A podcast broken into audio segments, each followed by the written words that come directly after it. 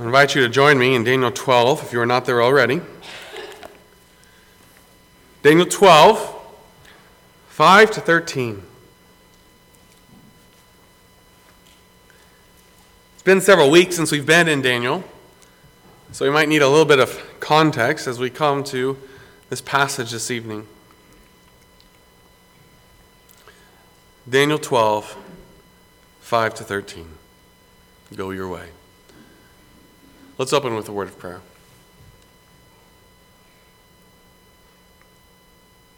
Heavenly Father, this evening we do rejoice in the gospel of Jesus Christ. And we recognize the call to go and to tell it not just on the mountains, but everywhere. And Heavenly Father, even as we come to this passage this evening, may we call, may we see the call to be faithful day in and day out. We pray that you would be honored in all that we say and do in this hour. In Jesus' name, amen. As we come to the end of the book of Daniel, Daniel 5 12, 5 to 13, last week, or several weeks ago, we took off a big chunk, Daniel 11 1 through 12 4. And you may remember as we worked our way through that, we saw the precision of what God has said. How all of these things throughout history have come to pass.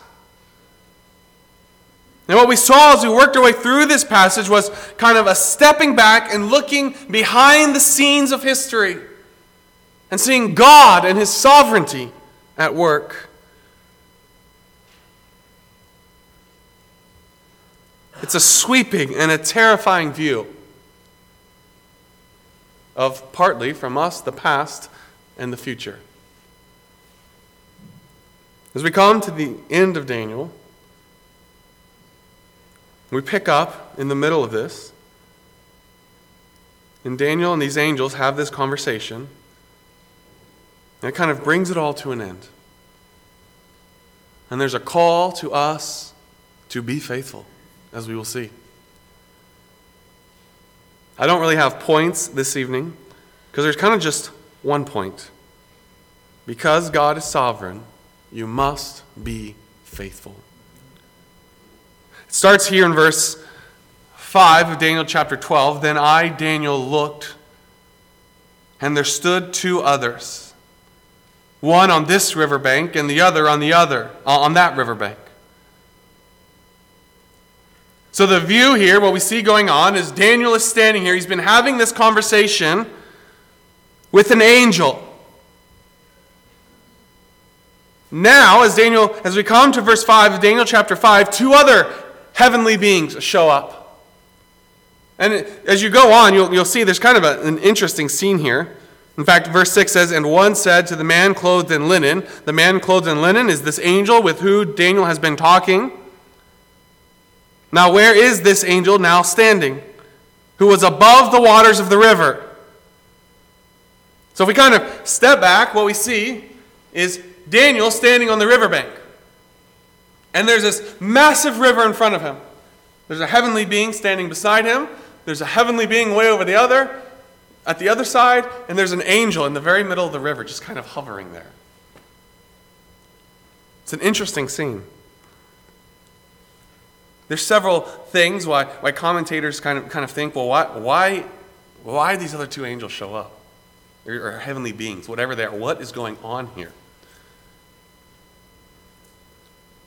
Well, first, in just a few verses in verse 7, this angel in the middle, this angel with whom Daniel has been talking, is going to swear an oath. So these two heavenly beings could be the two witnesses that have come to testify on God's behalf this is true. I think that is partly true. That makes sense in the context. But there's something else that's going on here.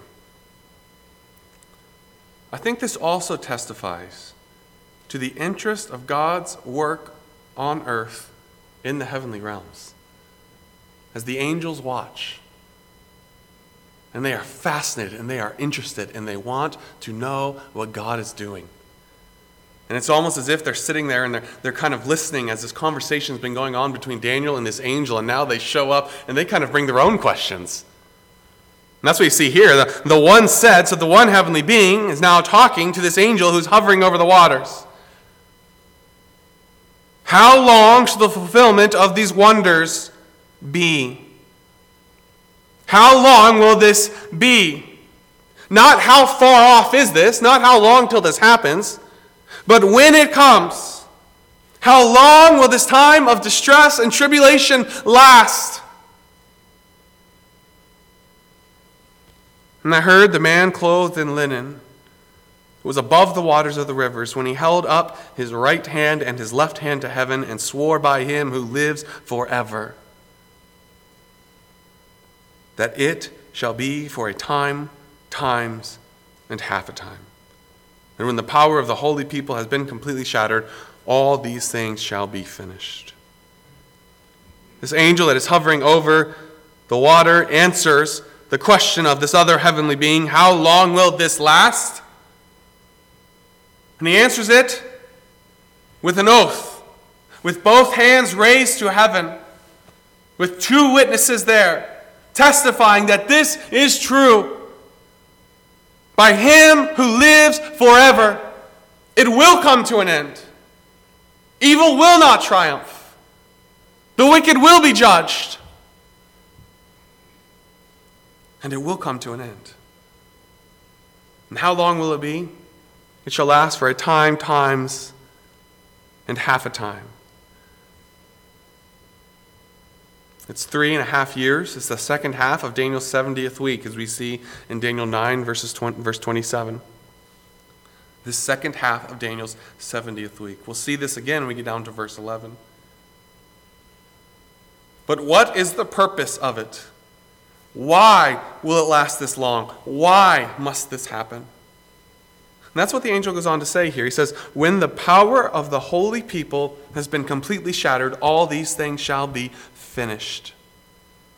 You see, this is not some arbitrary time that God just in time past picked, well, you know, I want time to last this long, and I want this last little bit to last this long, just because. God, in His sovereignty, knew exactly what it was going to take for His people, Israel, for their power to be shattered, for them to humble themselves before God and turn to Him in faith.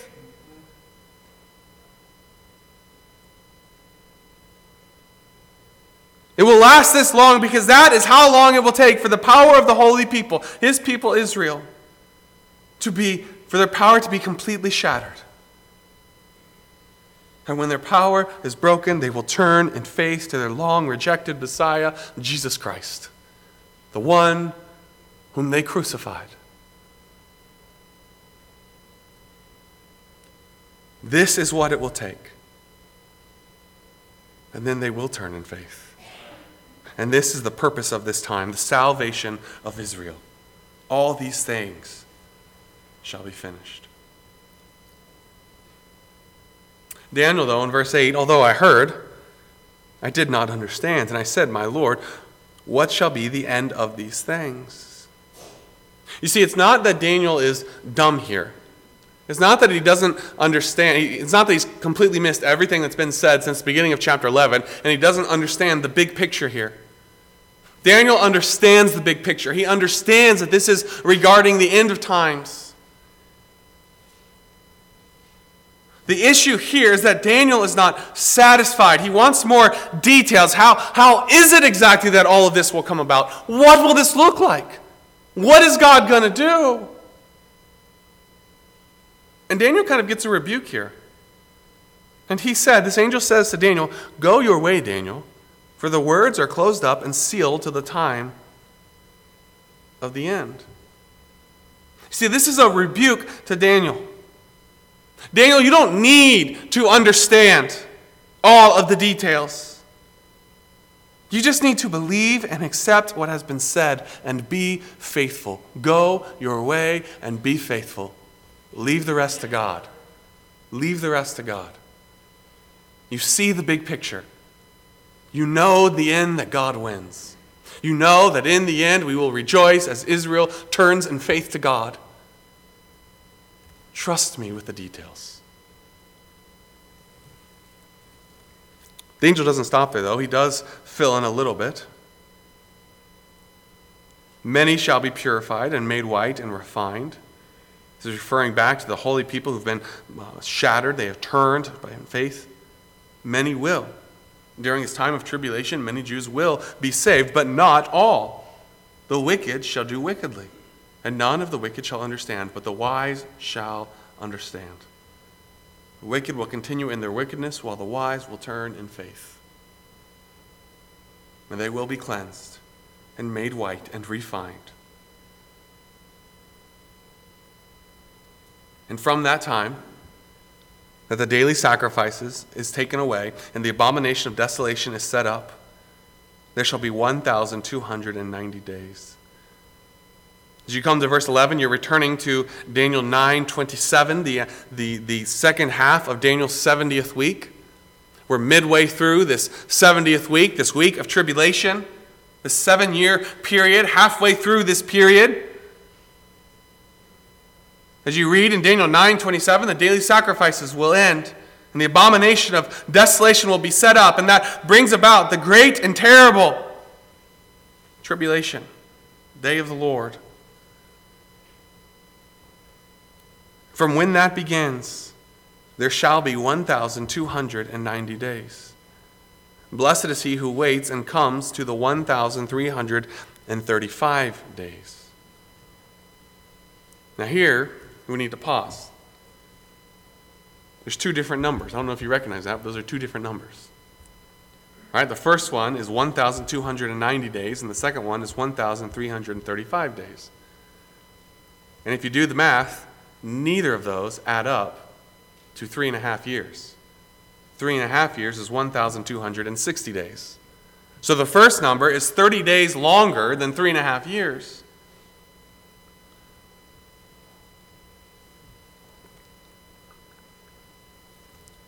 Clearly, it's talking about this period of three and a half years. So, what's the point of the extra 30 days?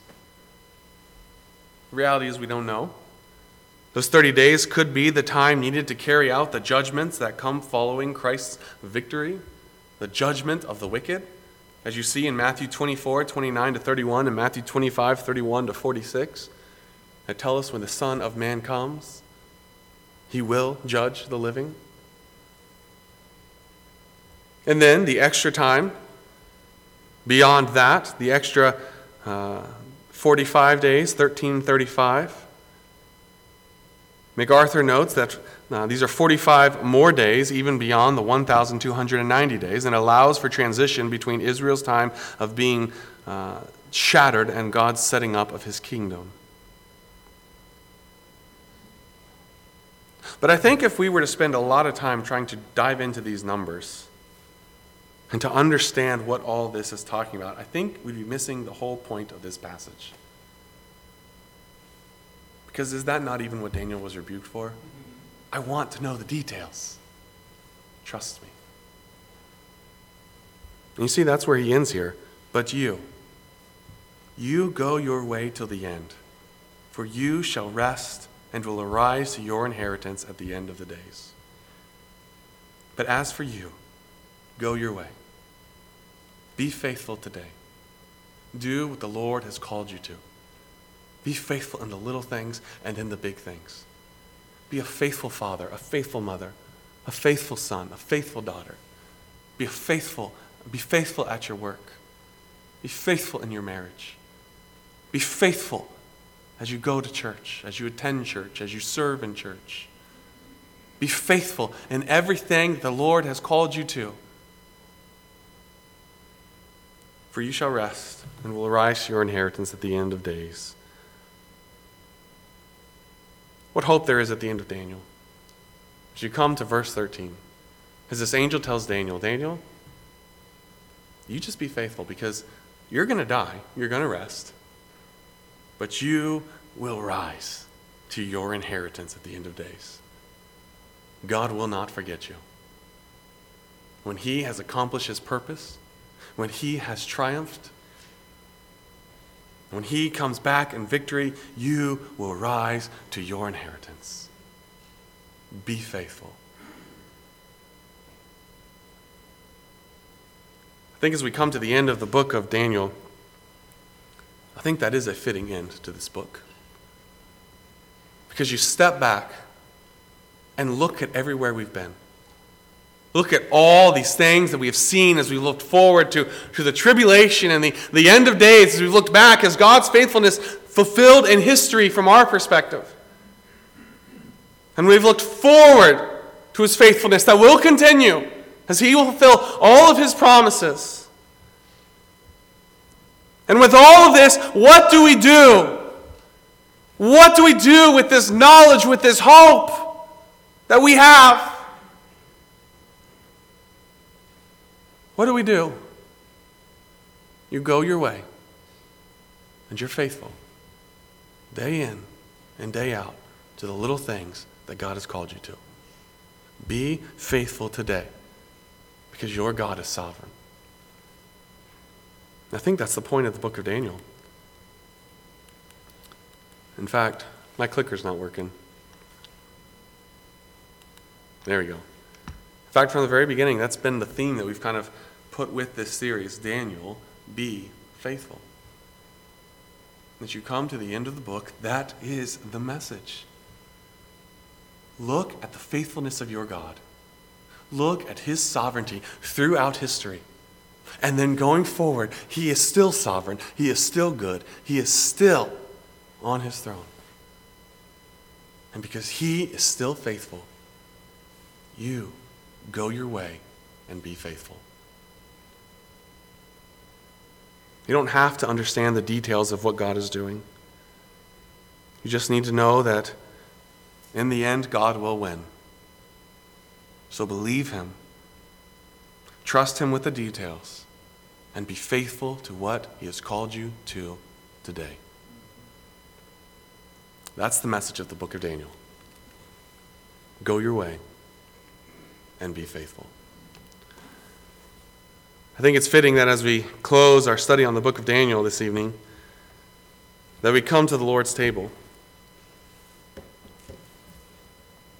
Because, in a very similar manner to as the book of Daniel ends, as we come to the Lord's table this, morning, this evening, we are doing something very similar.